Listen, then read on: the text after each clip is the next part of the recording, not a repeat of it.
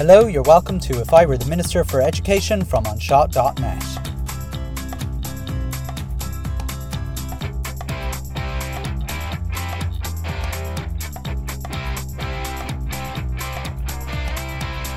Episode 54 Provide a Principal Step Down Facility. You might not know that if a principal relinquishes his or her position, they're relegated to becoming the most junior member of staff in a school. Now, this is different to every other post holder in any primary school. For example, if a deputy principal steps down from his or her post, they simply lose their allowance, but not their seniority. And while it's a huge decision for anyone to step down from any position, the double humiliation of then losing all of your seniority must be a massive deterrent for anyone, and it would seem very, very unfair. Crueler people than me might suggest that if there wasn't a deterrent, then principals would be re- well principals would be resigning left, right, and centre, and that isn't good for the education system. So maybe some sort of deterrent is needed. However, in this episode, I'll be trying to explore the role of the principal and why, when someone simply can't do it anymore, that if I were the Minister for Education, I would provide them with a dignified step down facility. Hello, hello, you're very welcome to If I Were the Minister for Education. This is Simon Lewis. Uh, before I begin, I just want to apologise for the possible uh, poor sound quality. I'm recording this uh, in a busy area, uh, so uh, hopefully the background sounds of cars uh, don't distract you too much. Um, but anyway, on to our episode. I suppose the first question I'd want to ask anyone, and I am one myself, is why would anyone decide to become a school principal? It's a question I hear most from people, and it's mostly from other school principals rather than teachers. And I'm fascinated by why a teacher decides that becoming a school principal is a job for them. Now, I'll be honest, I didn't have any ambitions to become a principal. I sound like the lumberjack song in Monty Python. I never want to be a principal, uh, but I'll be I'll be completely honest as to why I applied for the job. I'd spent uh, three years campaigning for an Educate Together school uh, to open in my town where I was living. Uh, as myself and my wife Roz were hoping to start a family, and there was basically no school in Carlow Town that we felt comfortable sending our theoretical heathen child, let's say, uh, because all of the other schools in Carlow were controlled and still are controlled by either the Catholic Church or the Church of Ireland, and that just does not um, at all work within our belief um, or our beliefs um, or lack of them, as it were.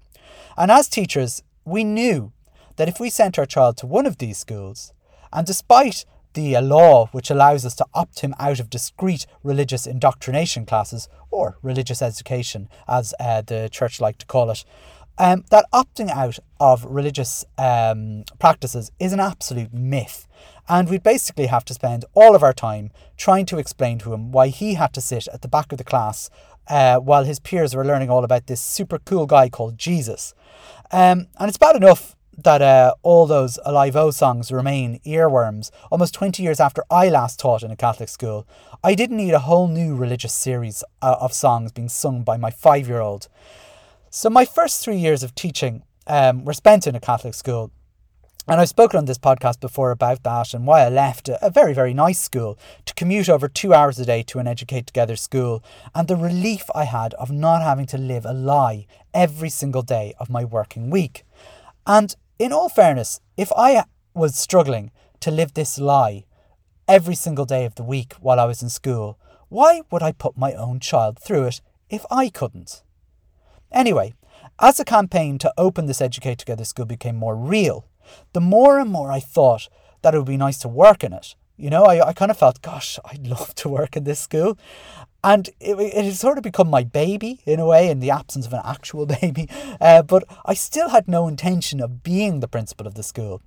But when the job came up, my exact thought, and this is what this is the reason I applied for it. And I, I don't know if I'm ashamed of this or not, uh, but my exact thought was, what if that principal, what if the principal that will get this job didn't hire me. And I know that's probably not a cool thing to admit, but that was my genuine thought. And so attached had I become to the idea of working in this school, I applied for the job. And as you know, or you should know by now, I got it. And despite my very poor reason for going for the job in the first place, I've actually found that I liked it. I really liked it. And I really enjoy being uh, the principal of my babies, uh, I suppose, my school. Um, uh, I mean, it's not even my school, it's our school. Uh, but I mean, at the same time, I, I actually really enjoy it and I still really like the job. Now, to be honest with you, I probably wouldn't apply for the job now because of how the system has completely dismantled everything that was once good about the job. But because I'm not learning all of that for the first time, and because I remember a time when it was okay to speak your mind as a principal, I guess why I'm still I guess that's probably why I'm still enjoying it. You know, I, I I'm I think I'm in the fortunate position that I've been in the job for quite some time and uh, I'm able to speak my mind um, and um, you know but I, I just know that that's not particularly possible uh, for people new in the job who might be struggling and yes, it's an entirely frustrating experience at time. And yes, the system is it's just shocking. Uh, uh, um, I mean, absolutely shocking at times. And yes, the amount of pointless paperwork and box ticking is absolutely mind numbing. But what I do love about my job is that I've been building a community from zero, from absolutely nothing. And I've been so fortunate to find people that I really like working with and we're able to try out different things and play with different ideas and really get along while we do it. Um, it's just a nice place to work. But the thing is, I know I'm really lucky. And going back to the reasons why people decide to become principals, I always like to ask people what possessed them to take the job. Um, and I, I do this when I go to conferences around and I meet, you know, particularly uh, one of my favourite conferences, um, uh, which I which hasn't happened for the last couple of years because of COVID nineteen, has been the IPPN conference, and uh, I generally, uh, when I'm walking around, um, I meet different principals, and a lot of them are just new to the job. Uh, you can tell the ones that are new to the job because they're the ones that are, you know, they're, they're rushing around the place because uh, they need to find, they have loads of jobs to do, and they need to get around the expo to find the particular jobs they have to do, and they and they look constantly on alert. And if if they do stop and I get to chat to them, um, I I always ask them, um you know, what possessed you to take the job? And it's really interesting to hear the answers. And most people I ask, they actually they think about it. They have to think about it. And except for probably about two people, I think, in my whole time that I've asked that question, no one else gave me an answer that they actually really wanted to become the principal. And you know what the most common answer was? It's for either one of two reasons. The first reason was that their principal the previous principal, retired. Now they were in the school and they retired, and the expectation was that the deputy principal would take on the job, and that might have been them. Um, and sometimes, obviously, the deputy principal doesn't want the job, so you know, so basically the expectation is the DP takes it, but if they don't. So remember that uh, for me anyway, I mean, I always say this to people, eh, particularly if they're the deputy principal who stepped up to the job. I would say, gosh, remember the best job in any school is a walking deputy principal. So if you're a walking deputy principal listening to this, just stay there. Now, I mean, anyone, uh, if anyone who's moved from being a walking deputy principal to a principal needs their head examined. But anyway, maybe the deputy principal doesn't want the job for whatever reason. And actually, in fairness, 99% of uh, deputy principals aren't walking deputy principals. But the fear comes that if it goes to an outsider, they're going to change everything. And as we all know, changing everything, as we all know as teachers, change is the worst thing that any principal can do. Now, I'm only joking, obviously, kind of. Um, but basically, the fear of the devil you don't know. The deputy principal often will reluctantly, in inverted commas, goes for the job and will usually get it.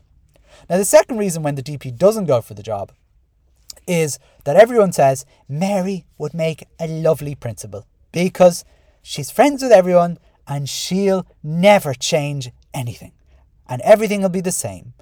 So Mary will give in to the peer pressure and she'll get the job and then the staff will all turn on her. because she'll suggest they might consider spending less than an hour in the staff room for a break or something.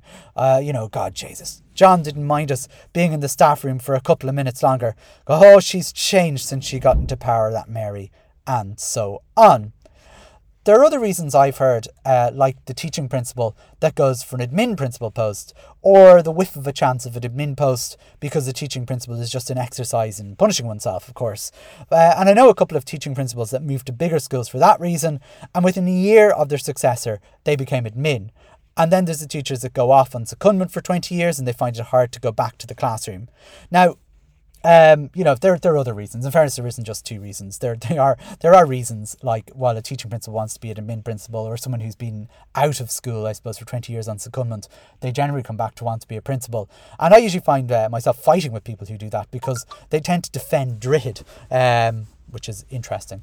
Anyway, I, I, I really haven't heard of that many people that actually wanted the job because they wanted to be a principal. When they were a child, they had posters up on their walls of principals in their area going, One day I will be like that.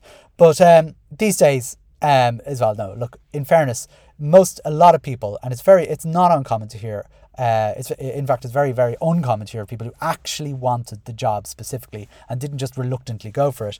And these days it isn't uncommon for a job to be advertised a few times.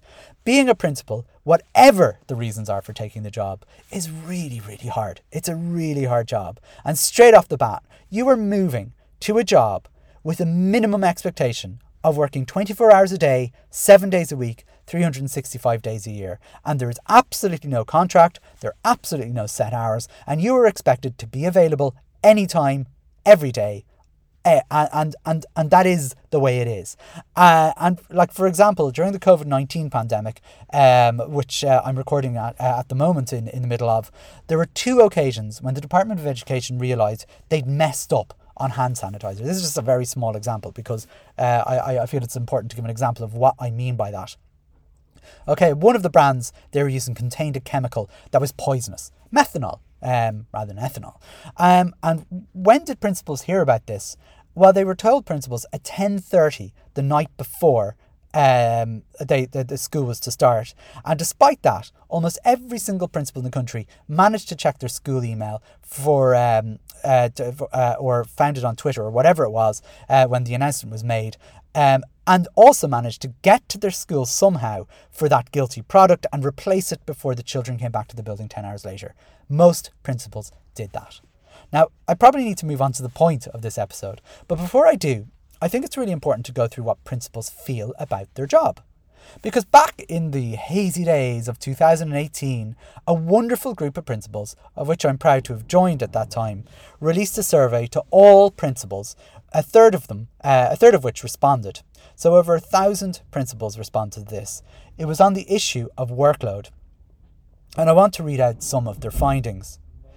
I think it's um, really important to note that these were the answers from over 1,100 working principals. And these facts were shared with the INTO and with the IPPN. And, well, I mean, I'll tell you the outcome of that in a while. There are so many worrying stats, which you can find on the National Principal Forum's website, which is principalforum, principalsforum.org. And here are some of the highlights, or maybe more accurately, lowlights um, of the study. And here they are. Two thirds of principals re- uh, reported that their job was unsustainable. That's two out of three principals feel that. Whether it's true or not, by the way, before I carry on, it doesn't really matter. This is principals who are saying this loud and clear. They, uh, you know, and uh, it's not like, I mean, some people will say, ah, sure, they're just whinging or whatever. But the fact is, this is principals reporting themselves of how they felt about their jobs. 92% of them, so that's almost all of them, said that a lack of HR is an unsustainable challenge, especially in this, uh, uh, especially these days. Seven out of 10 said their mental health was affected by their job. Seven out of 10. That's a huge number. And most importantly, for the purpose of this episode, 68% have considered stepping down from their role. That's nearly 7 out of 10.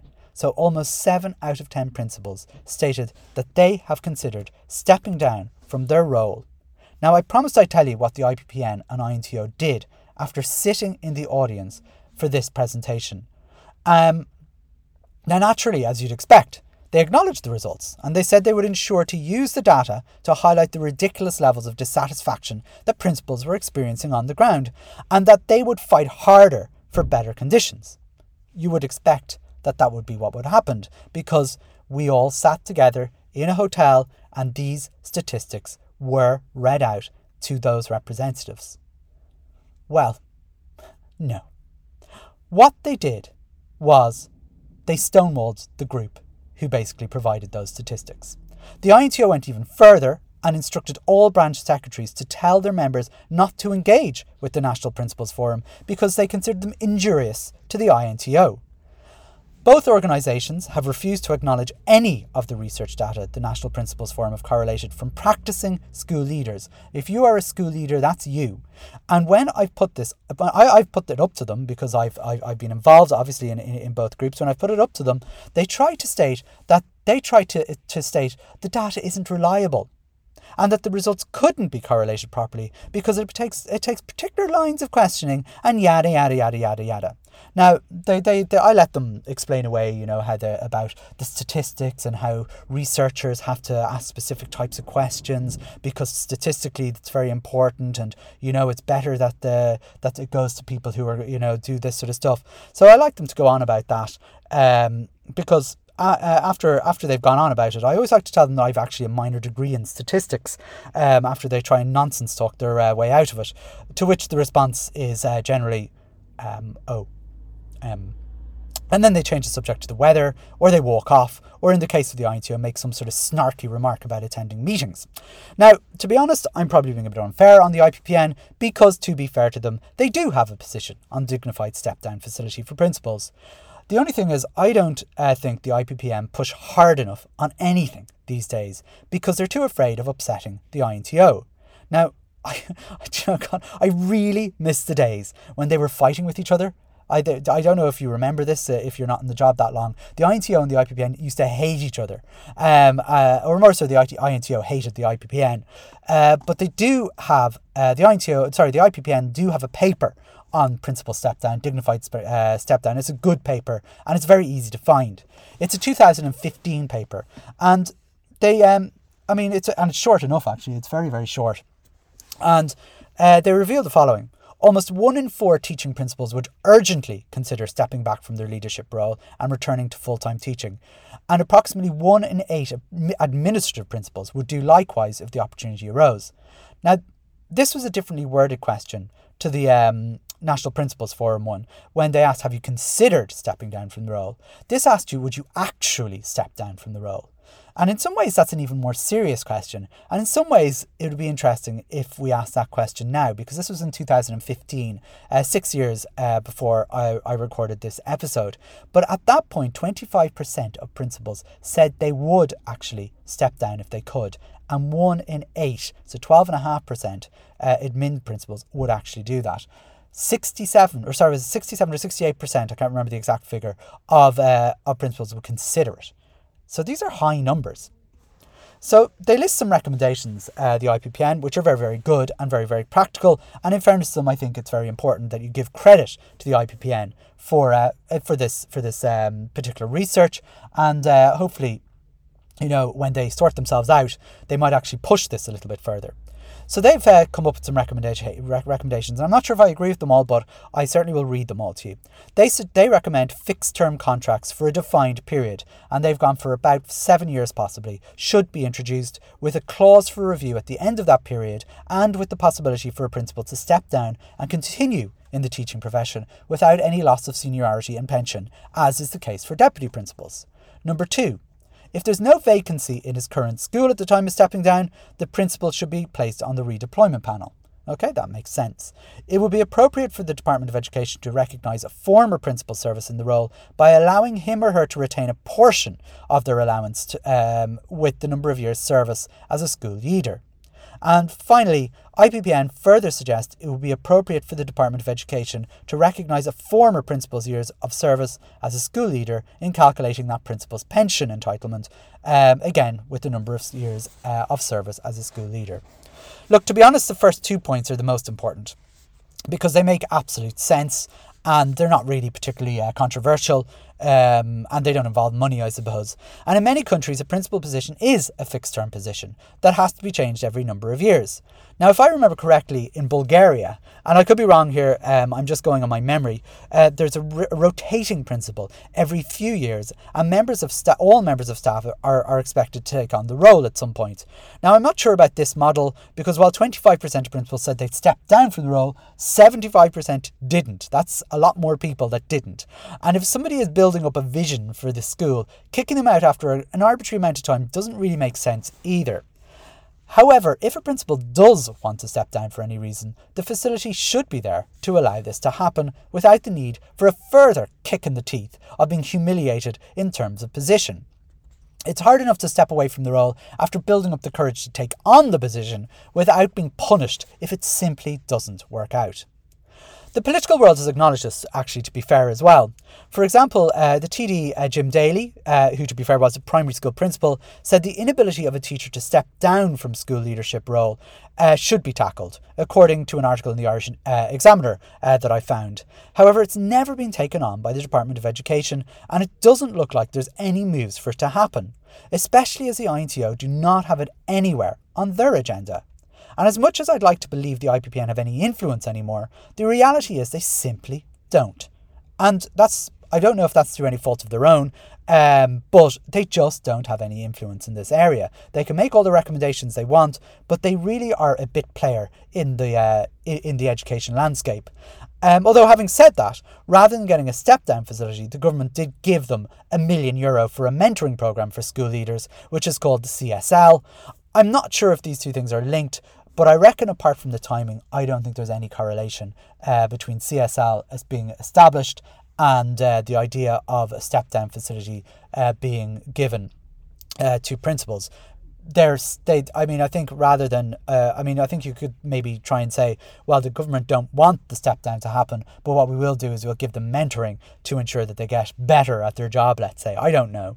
But becoming a principal can turn out to be a decision one might regret. Um, and i've said this um, because n- and nothing because nothing really can prepare you to be a principal from being a teacher. It's a totally different position and everything about the job, apart from the fact you're dealing in education in some ways, is absolutely different from the way you think, from the way you uh, from the way you manage, um, and that that's managing everything from um, from people to your to paperwork to to everything really, I suppose. Um, and the idealist in many people believes the ad, you know, about being a principal because, uh, you know, when the job is there, people who are idealistic like me, um, and like quite a lot of people, you know, they believe that you will become a leader of learning you know? And this is what what the, the ad will say uh, when you're going to these courses about on leadership in education. And sometimes it's true you know? I'm not going to deny that. However the vast majority of the time you end up being the leader of filling in countless forms and being told that you're doing nothing about anything. Um, and it makes sense to find some um, dignified way for a principal to step back from that position when or if that happens. Because sometimes and it depends on the school culture it depends on the school community. You go into a job and you all of a sudden realize actually you don't you don't have any influence whatsoever and you're not going to have any influence. Um, and it's very very difficult to make changes in education because you don't have the tools uh, that most organizations have to enable you to make those changes. It's, you know, people will argue with me uh, uh, about this, um, especially people in educational leadership positions who go around giving talks about educational leadership. Um, they're usually um, they're usually in places where they do have tools and facilities to encourage uh, um, their staff uh, to to to um, to, to, to kind of uh, take part in whatever vision the, the principal might have. But it's much more difficult in Ireland where the job of the principal is called the Príomhoide, the first teacher. Uh, rather than the, the school leader in a way. And you become kind of like the, the, the first of equals, which is very good, and I've, I've no problem with that. But when you do need to make changes, and remember, change is the worst thing you can possibly do to a school, that can be very, very difficult. So I think there has to be a dignified way for a principal to step back from the position and not be punished for doing so. Perhaps they might go back to the position they had before taking on the position, or maybe to the first non post holding position. I'm not sure what would be fair um, in this case because, again, we have to think of the people that are affected by a principal stepping down in this dignified way. If, if the principal ends up not being the most junior teacher, somebody else uh, has to be the most junior teacher, and that's someone else's job. But it's certainly worth exploring. However, there is probably merit in a review after a certain amount of time where the principal is given an option to stay for a certain amount of time. And this gives certainty for a school for a fixed amount of time. So, you know, I don't know what how long that should be, but I mean, I think it's important that you don't have a principal rotating every year or every two years when the job gets too tough or when the principal kind of thinks, oh gosh, I can't take this anymore after a tough year or whatever it might be. And and that there will be a certain maximum amount of time, maybe sometime between five and ten years, I would say appears to be fair. I also think there needs to be a get out clause in the first year um, as well. I think if you take on the job in your first year and you just realize straight away, oh my gosh, I'm after making a terrible mistake, I think they need there needs to be a get out clause for there. I think that's fair. And really, when you come to think of it, I mean, apart from all that kind of stuff, why would anyone want to work for any school leader who didn't want to be in the job?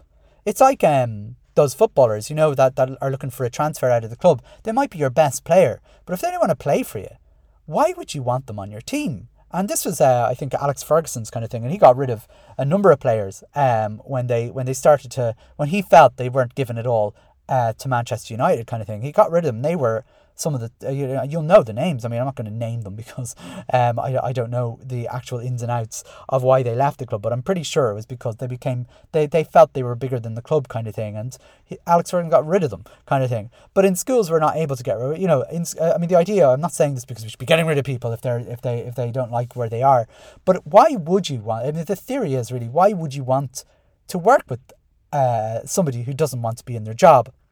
And really, even that I think that's reason enough to consider allowing this dignified step down for principals. So, I mean, they're my thoughts on it, really. I'm not sure what you think yourself. I, I, I, I think this is possibly one of my least controversial episodes um, because I think it's a no brainer. We do need a dignified uh, step down for principals um, if they really don't want to be in the job or they feel they can't be in the job. Uh, why put them in such a hardship position or punish them for that fact? Uh, so, if I were the Minister for Education, I would definitely introduce a step down facility for principals. So that's it for me for this week. I hope you enjoyed this episode and be sure to tune in every Friday evening for our next episode of this podcast. Uh, the podcast, if you found it by accident, can be found on any podcasting app, whether that's Apple Podcasts, Spotify, or any other app you uh, like to use. Uh, all you need to find it is search for Anseo and it should be uh, there uh, for you, or if I were the Minister for Education. I'd really appreciate you subscribing to the podcast uh, so you'll get the episodes a little bit earlier than most other people. Um, and usually that's on a Thursday. Um, usually when I uh, uh, release these at 5.59 on a Friday evening, uh, some people like to listen to them on the weekend if they're going for a walk. Uh, so I'd really appreciate you uh, maybe adding any comments to our Facebook page or our Twitter feed and uh, tell me what you think of them. Look, um, if you do like this episode, please feel free to review it so others can find it more easily. I'm delighted to see uh, the podcast has re entered the top 10 in the uh, education, Irish education uh, podcasts. Um, so uh, please uh, spread the word if you can. it's lovely and encouraging for me to keep doing these episodes. So that's number 54 done. Thanks a million for listening, and we'll catch you again soon. All the best. Bye bye.